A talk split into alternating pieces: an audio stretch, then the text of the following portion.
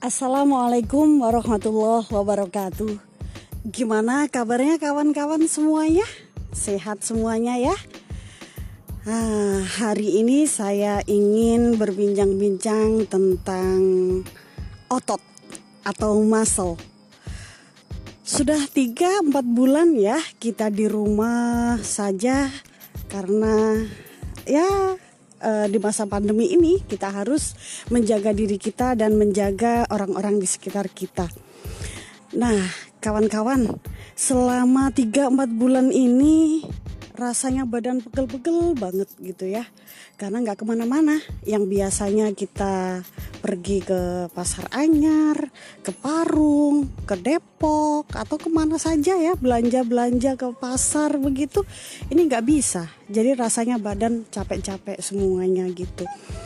Nah e, tentang otot ini otot ketika tidak kita pergunakan ya tadi capek kemudian tidak berkembang begitu.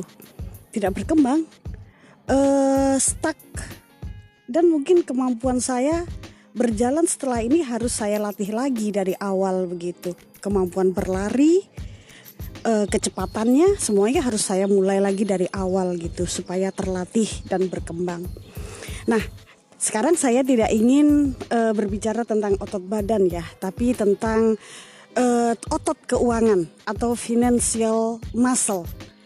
Sama juga dengan otot badan yang harus kita latih, otot keuangan kita juga harus kita latih supaya uh, berkembang. Ketika keuangan kita stuck, artinya kita simpen saja uang kita, maka dia juga tidak akan jadi apa-apa.